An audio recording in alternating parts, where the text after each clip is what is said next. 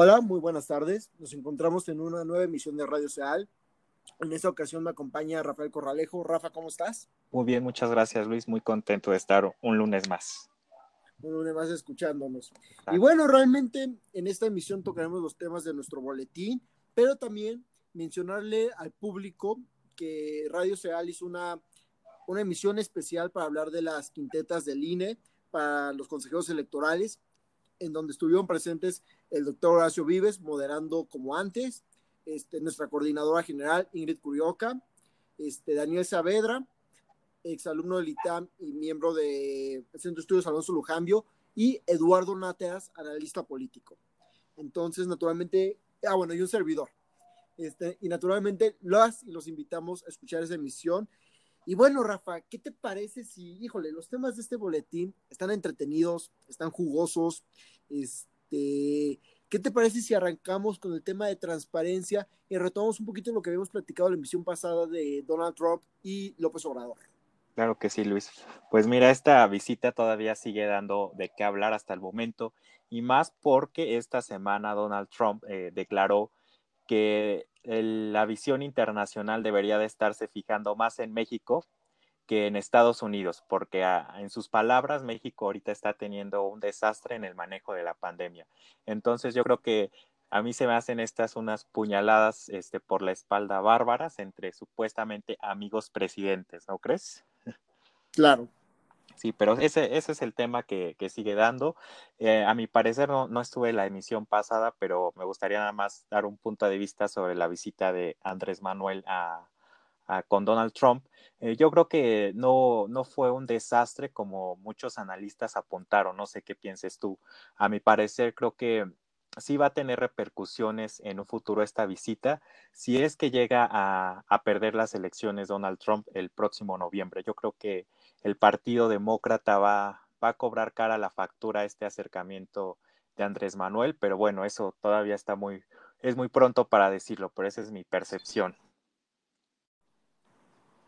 Claro, la verdad es que yo, como tú mencionas, no lo veo como un total fracaso, pero sí creo que, este, les están colgando más medallas de las que deberían muchas personas porque no sé si recordarás, pero había gente defendiendo la visita y diciendo que México estaba este, dignamente representado. Y es así, bueno, o sea, también cálmense, no. es para tanto. Sí, sí, no es para todo. Mira, yo, yo escuché el mensaje que, el primer mensaje en, conjunto que dieron en el Jardín de las Rosas, me parece. Todo iba bien en el discurso de AMLO hasta que se pasó de elogios, ¿no? Creo que, al si mal no recuerdo, dijo algo como lo único que he recibido del presidente Donald Trump es comprensión, ¿no? Algo así. Entonces, yo creo que eso, esa frase, esa parte del discurso estaba totalmente fuera de lugar cuando todos recordamos eh, la manera tan ofensiva en la que se refirió Donald Trump durante su campaña a los mexicanos y ya como presidente se sigue refiriendo en algunas ocasiones, ¿no? Pero bueno, ese, ese será un tema todavía a tratar. Te escucho, Luis. No, no, no, no, fundamentalmente que tienes razón, o sea, que una cosa es buen ejemplo de diplomacia, que es lo que se tuvo en esta visita, a otra decir que estamos dignamente representados y que, híjole, estos dos son lo mejor que nos ha pasado en años. O sea, sí, o sea, no, nada que ver.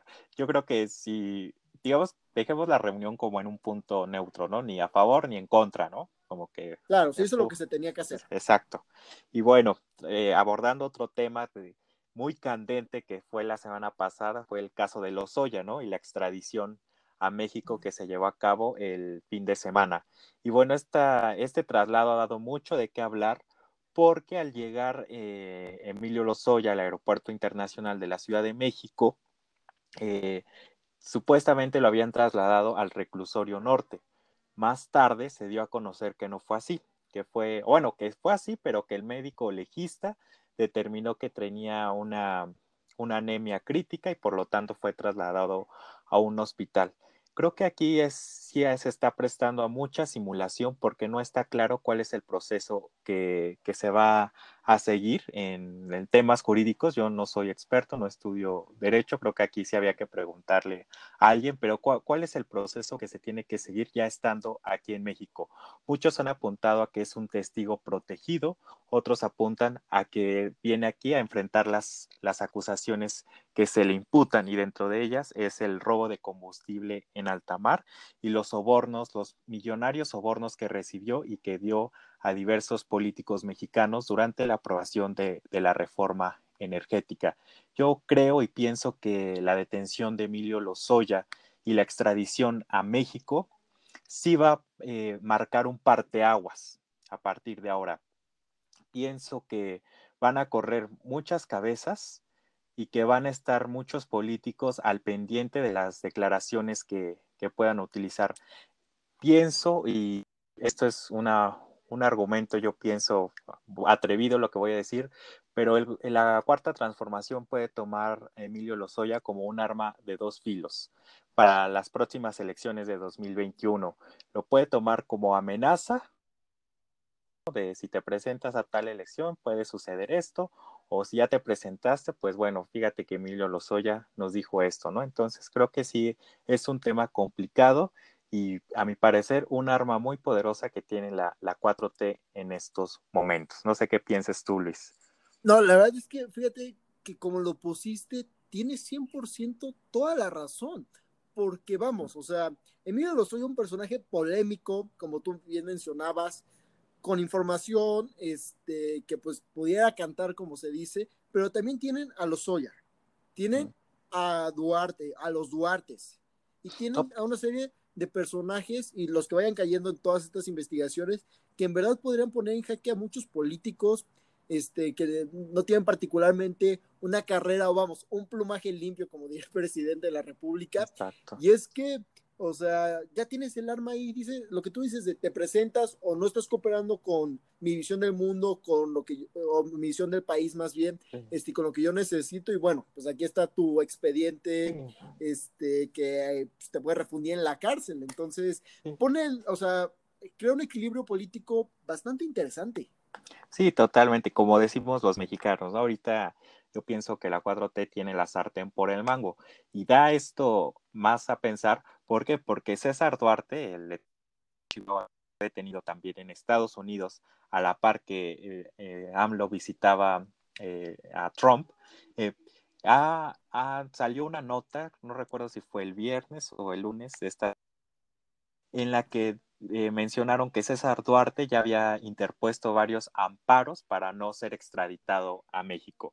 Entonces, bueno, tú te pones a pensar de pasar una condena en, en, una cárcel de Estados Unidos a una en México, pues creo que la respuesta es muy lógica, ¿no? Entonces, no sé qué acuerdo, a qué acuerdo hayan llegado mm, tanto la Fiscalía General de la República como el presidente con Emilio Lozoya para que éste aceptara regresar a México y hacer sus declaraciones, ¿no? Ante la fiscalía. Pero bueno, eso es algo que todavía tendremos que, ir viendo cómo marchan estas cosas. También. sobre el agua. Exactamente, totalmente. Y mientras todo esto nos distrae y nos fija en otro tema, también en, en, el boletín de esta semana mencionaron algo que me parece muy, muy importante y más por el hecho de que el fin de semana apareció un video en el que elementos del cártel Jalisco Nueva Generación aparecen con un armamento de alto calibre, eh, retando a las, al parecer al presidente y a las fuerzas federales de quién tiene verdaderamente el control en el territorio, ¿no? En Jalisco. Recordemos que Andrés Manuel López Obrador estuvo presente eh, en un evento allá en Guadalajara. Entonces, a la par que esto sucedía, se fue publicado este video que les menciono. Y hablan de que se ha perdido eh, credibilidad en las políticas de seguridad de este gobierno y estoy totalmente de acuerdo.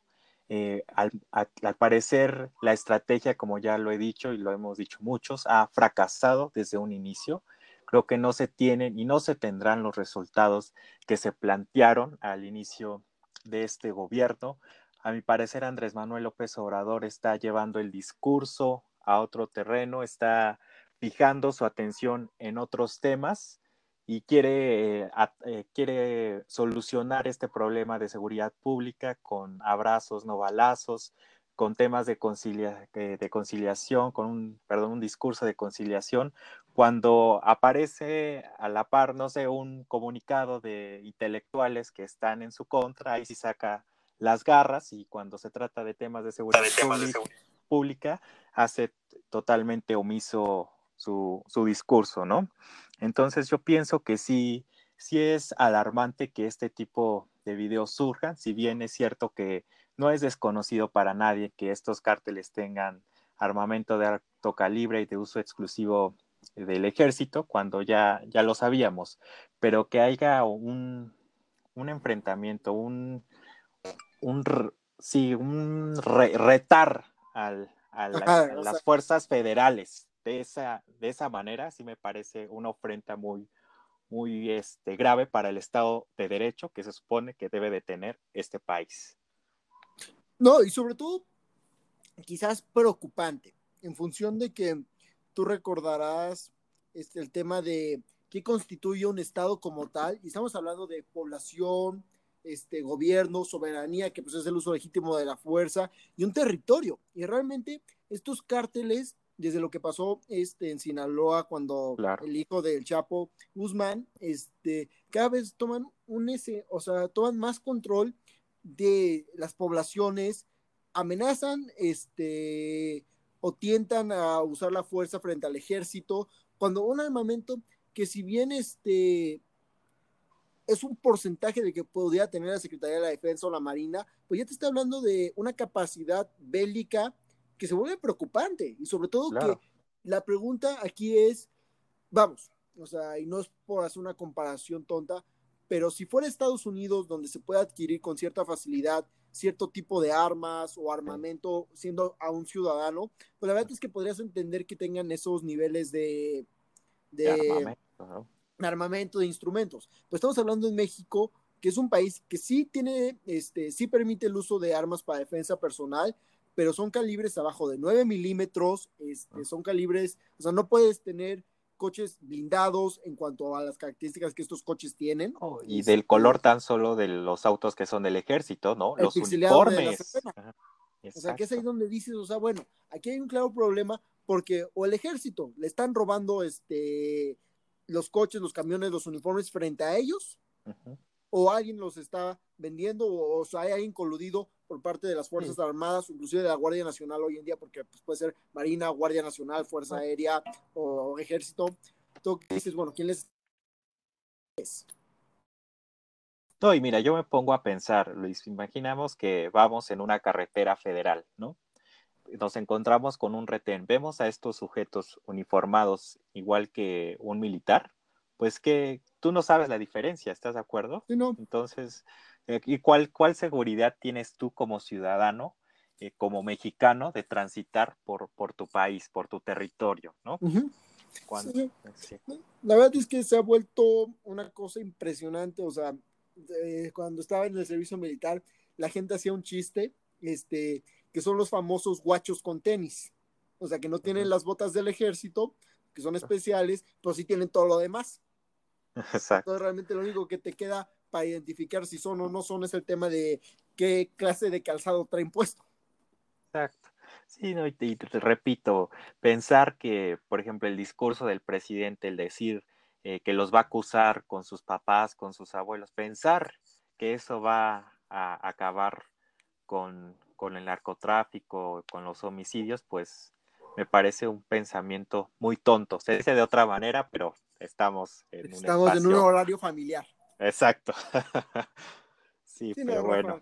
La verdad es que lo veo complejo, pero híjole, este, habrá que darle seguimiento y habrá que ser muy cuidadosos con cómo se están desarrollando estos temas, porque ya la Marina, perdón, el Ejército y este Durazo, el secretario de Seguridad Pública, salió a decir que el video es un montaje, pero bueno, ¿qué tan montaje puede ser eso? No, y ya lo contradijo hoy el, secretario, de, la defensa. La defensa, ¿no? Sandoval dijo que, que sí, que es un grupo de élite, ¿no? De este cártel. Y yo, yo ya con esto me quedo, nada más rápido. Eh, yo pienso que este gobierno sí es el que más le va a quedar a deber en seguridad a nuestro país, ¿no? Sí, no, porque no hay una, no hay una estrategia clara o la estrategia que se está tomando, igual y si no es como estrategias pasadas que eran más agresivas o de enfrentarse como la de Felipe Calderón, que sí dejó muchísimos muertos, pero también este está, este gobierno está eh, dejando que tomen el control. O sea, que es cuando dices, bueno, ¿qué estrategia de seguridad vamos a tomar que sea viable y que sobre todo proteja a las y los ciudadanos? Sí, totalmente de acuerdo contigo. Exacto. Pero bueno, eh, retomando un poquito el tema de la visita de Donald Trump, eh, de Donald Trump, de López Obrador a Donald Trump, este, en Congreso en esta emisión se habla de que por fin se logró el Tratado de Libre Comercio. Y es que este es el tratado más importante de nuestro país, junto con México, Estados Unidos y Canadá, el famoso TEMEC, y entrará en vigor sin ninguna complicación, lo cual pues es una buena noticia. Pero en el mismo paquete de leyes aprobadas se contiene algo que es particularmente preocupante y es que contiene nuevas normas en materia de dispositivos electrónicos y uso de contenido en Internet, que impone una sanción de hasta 10 años de cárcel, de cárcel perdón, por alterar dispositivos importados o software. ¿Qué quiere decir esto? Que desafortunadamente, este, sobre todo ataca un poquito a las escuelas en el tema del uso de PDFs o de contenido digital, que este, al adquirirlo este, sin previa autorización de los autores o PDFs en línea, como tú sabes que se consiguen, pues las personas podrían estar enfrentando hasta 10 años de cárcel este, por su posesión o distribución. Ahora, si bien, y aquí nunca vamos a defender el tema de la piratería o, o por decirlo de alguna forma, que se roben estas cosas o la propiedad intelectual, sí se pone en relieve una situación cuando se habla del el acceso a la educación que tienen muchas personas. Y es que hay una realidad. Este, los libros de texto, los libros de las universidades, no son libros, y tú y yo lo sabemos, particularmente baratos. No son libros que cualquier persona pudiera acceder a ellos en un día a día. Entonces lo que le queda a muchas personas es el tema de descargar los discursos, este, los PDFs, este, el contenido digital, aunque se incurra un poquito en el tema de pues de, o sea, de no pagar los derechos de autor o los costos que tienen las editoriales algunas veces. Entonces, pues naturalmente aquí entra el tema de, por un lado, la moralidad de qué tan bien o qué tan mal está este, acceder a estos recursos, pero también el lado de las sanciones. Y es que, pues, desafortunadamente se deja un, un terreno aún más disparejo a quienes no pueden acceder a esta clase de libros de textos o, o a una educación, por decirlo de alguna forma, privilegiada. Eh, perdón, continúo. Inclusive, este, organizaciones como la Red en Defensa de los Derechos Digitales, R3D, afirman que con el nuevo candado digital llamado notificación y retirada, se está censurando, restringiendo el uso de Internet y vulnerando los derechos digitales de las y los mexicanos por lo mismo de que no puedan tener acceso a estos recursos. ¿Me decías, Rafa? Ah, sí, te decía que también esto va a abrir la puerta a que haya otras formas de, de brincarse las normas, ¿no? Ya sabes que siempre hay alguna manera. Entonces, si se quiere atacar o erradicar esta parte, pues con estas acciones, con estas em, eh, penas, se está abriendo que la puerta que haya otro tipo de, de infringir la ley, ¿no? Las normas. Efectivamente. Y también se abre la puerta a otra clase de censura, porque a lo largo de estos últimos años, sobre todo los últimos meses, se ha visto cómo en general los gobiernos de los países tienen cada vez más la tendencia a querer censurar el uso de las redes sociales, sobre todo el contenido que hace mofa o se burla de las y los políticos. Pero realmente se entra un poquito también en este discurso que es bastante complicado de hasta qué punto te puedes reír de una situación y hasta qué punto también se vuelve censura. Porque estás hablando de que parte de la difusión de elementos políticos es a través de este, esta parodia, aunque nos guste o no, desde la academia, y pues este, censurando esto se puede abrir la puerta a censurar otras cosas, y también, en lo que decías hace un momento, pues es atacar un problema que simplemente no va por ahí. O sea, realmente, este, quieres, este, no sé qué metáfora o qué clase de, de de ejemplo poner para simplificarlo, pero quieres este, cortar todo el árbol en vez de quitar la rama que se pudiera caer, es a lo que voy. O sea, de que no se está atacando el problema donde debería, que es en el acceso a la educación, sino a otras cosas, y más bien se está sancionando a quienes desafortunadamente se ven obligados y obligadas a infringir la ley en este aspecto. Exacto, sí. Pero bueno, Rafa, hablando de educación, ¿qué nos tienes en el boletín? Pues mira, la Secretaría de Educación Pública y el Congreso de la Unión adelantan una nueva ley de educación superior. Esto después de que el pasado 2 de julio el titular de la Secretaría de Educación Pública, Esteban Moctezuma, sostuvo reunión con legisladores de los diversos partidos del Congreso de la Unión, principalmente con los eh, líderes de bancada del Senado de la República. Eh, esta, esta nueva ley que se pretende pudiera llegar en el próximo periodo eh, del Congreso de la Unión tiene en mira, tiene como propósito, perdón, eh, que se, o sea, no, no, todavía no está del todo eh, claro cuál va a ser la nueva ley, o sea, cuál, cuál es el fondo de esta ley, a eso me quiero referir, todavía no se sabe, pero lo importante es que ahorita ya, ya se reunieron. Esperemos que sea una discusión amplia y enriquecedora y más porque en estos tiempos como, como los estamos viviendo a distancia, pues puede prestarse a, que haya más rezago educativo o, que haya más disparidad como la que ya hay actualmente, ¿no? Como ahorita tú lo decías, hay eh, sectores eh, de la población no privilegiadas que no tienen acceso a estas nuevas y creo que lo que debería de buscar esta ley es eh, una inclusión de todas y todos los estudiantes, ¿no? Claro, Rafa. La verdad es que este, bien mencionas que en esta nueva ley, este, vamos, existe un antes y un después de la pandemia del 2020 y seguramente será algo para los libros de historia. Y es que también esta situación nos enfrenta a una nueva realidad que muchos países a lo largo del mundo y también en México como que habían querido aplazar o ignorar. Y es el tema de la educación en línea este, y los nuevos retos que una generación digital se está enfrentando porque también ofrece. O sea, ya realmente nuestra generación aprendió a usar las iPads, este, las tabletas, las computadoras con particular facilidad, todos los nuevos medios digitales, pero por ejemplo las nuevas generaciones también ya vienen sabiendo programar y una serie de cosas sí, o sea, que en general ya no se puede esperar a que la gente siga aprendiendo como lo hacía hasta ahora. Sí, yo, yo creo que el problema ahorita no, no son las nuevas generaciones o nosotros, sino yo creo que es la, la, perdón, la capacitación a las maestras y maestros, ¿no? Porque hay muchos este, profesores, profesoras que, que pues no, no están al día con estas nuevas herramientas tecnológicas y que adaptarse a ellas les ha, les ha costado bastante. Yo creo que debería de existir en esta ley sí un, una mayor concientización para, para todas las maestras y maestros, ¿no?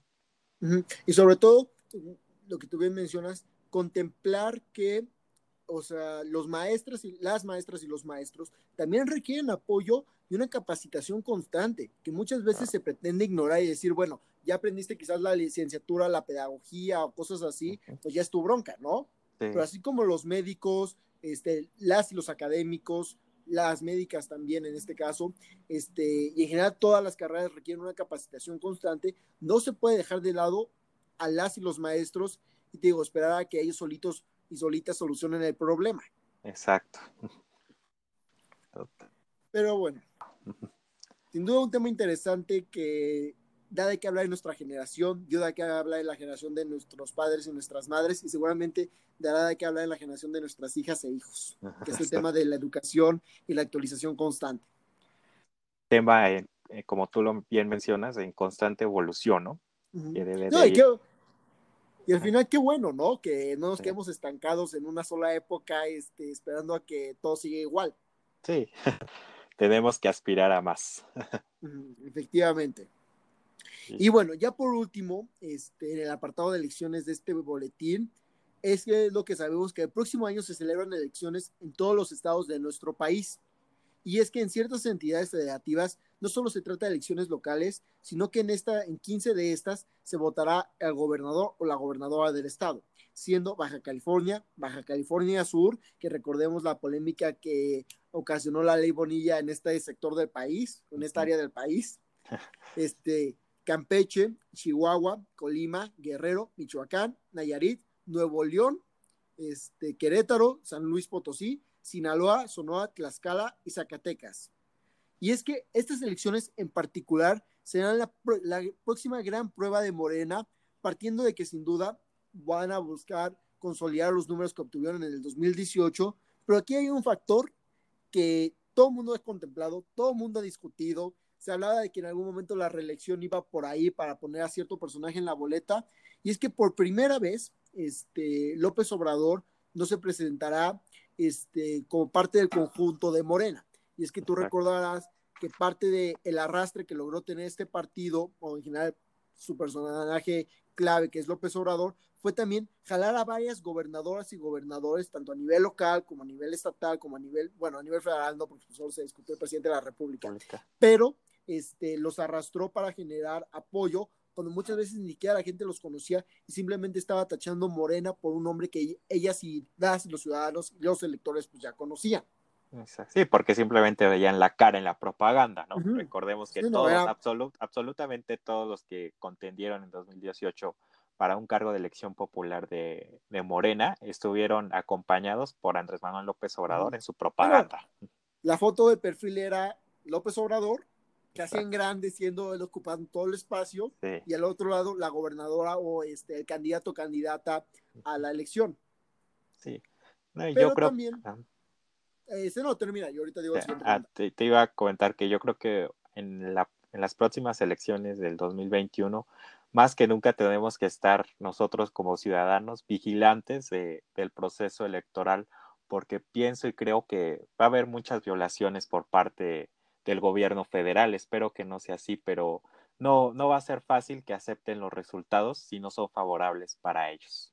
Efectivamente, y sobre todo con cómo se han movido las aguas, por ejemplo, en cuanto a la designación de las y los consejeros, del INE, y es que tú ya viste, o lo leíste más bien, eh, el doctor John, el doctor doctor John Ackerman, este se quejó y dejó la sala, o sea, separó la sala y se fue porque no estaba de acuerdo con la persona que había sido elegida por sus compañeras y compañeros y ahora, junto con el partido Morena, quiere impugnar en una acción completamente anticonstitucional que ni siquiera está contemplada a las quintetas enviadas por el INE, y que sin duda plantea una vez más los peligros de que un solo partido controle este el órgano electoral. Exacto. Sí, sí, totalmente de acuerdo. Se enoja porque no quedó su cuota, ¿no? No, exacto. O sea, y es así como que, a ver, señores. O sea, quiere, quiere que quede alguien cercano a él, pero cuando no es así, entonces sí impugna la elección en la que él estuvo presente, ¿no? No, y se saca, te digo, conceptos jurídicos que ni siquiera existen. Sí, pero mira. O sea, es un violar la ley cuando no me conviene, o si no la puedo violar, me invento la ley como la interpreto como yo quiera. Exacto. Sí, a mí es algo, algo que me molesta muchísimo escuchar en, políticos y en personas y en académicos como él, es el que digan que van a van a, van a hacer realmente al INE lo que es, ¿no? Más democrático, cuando ellos están minando esa autonomía que tanto tiempo le ha costado al instituto obtener y construir, ¿no? Y es que, eh, complementando lo que mencionabas, realmente Morena este, y otros partidos que pues, han visto beneficiados por López Obrador, se están contemplando el hecho de que por un lado no tienen a su as bajo la manga que fue López Obrador en el 2018 y por el otro lado sus candidatos no son con los candidatos y candidatos no son particularmente conocidos o populares y por último este vienen de un muy mal manejo a nivel federal de la pandemia. Y es que este, las últimas encuestas posicionaban al coronavirus, o sea, enfermarse de coronavirus más bien, dentro de las 10 cosas que, por ejemplo, más temían las y los capitalinos. Entonces te habla de que literalmente la luna de miel, como se ha mencionado, ya se acabó y ahora viene un coraje de una situación económica, social, este, de seguridad y de salud que ya no es la misma y que sin duda, híjole, una cosa es estar en la luna de miel diciendo, bueno, la riegan en esto, se vale, como por ejemplo las fotos de, de, López Obrador este, frente al monumento a Washington, perdón, a Lincoln, a Lincoln. Este, y otra cosa es el tema de verdaderamente darse cuenta que ya no es lo mismo y que verdaderamente han hecho un desorden con el país. Pero ¿sabes cuál, cuál es el problema, Luis? Que el presidente no, no, no se da cuenta o no se quiere dar cuenta que su luna de miel ya se acabó. Él quiere seguir en esa luna de miel y yo pienso que ese va a ser el principal error electoral que, está cometiendo para las próximas elecciones, ¿no?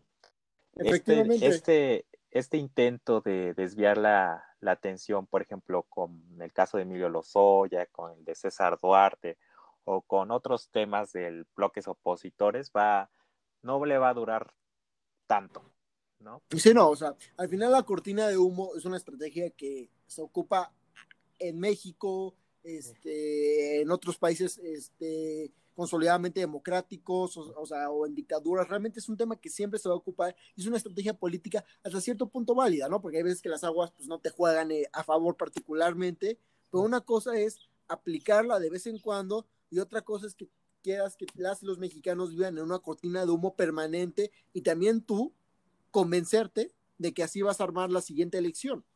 Sí, exactamente. Como bien lo dices, esto de la pandemia marcó un antes y un después. Y, el fracaso de este gobierno yo creo que se dio cuando Hugo López Gatel se convirtió de, eh, de, técnico. de técnico a político. Efectivamente. Claudicó en su profesión. ahora sí que el comienzo del fin, ¿no? Exacto, exacto. Pero bueno, Rafa, ya habiendo discutido los temas que no le mentimos al público, estuvieron bastante jugosos, entretenidos, dan de qué hablar, no solo en nuestra conversación de radio o en nuestro podcast, sino también en la sobremesa que se haga con sus familias y sus amigas y amigos. Este, ¿Qué te parece si nos despedimos y nos oímos el próximo lunes? Claro que sí, Luis.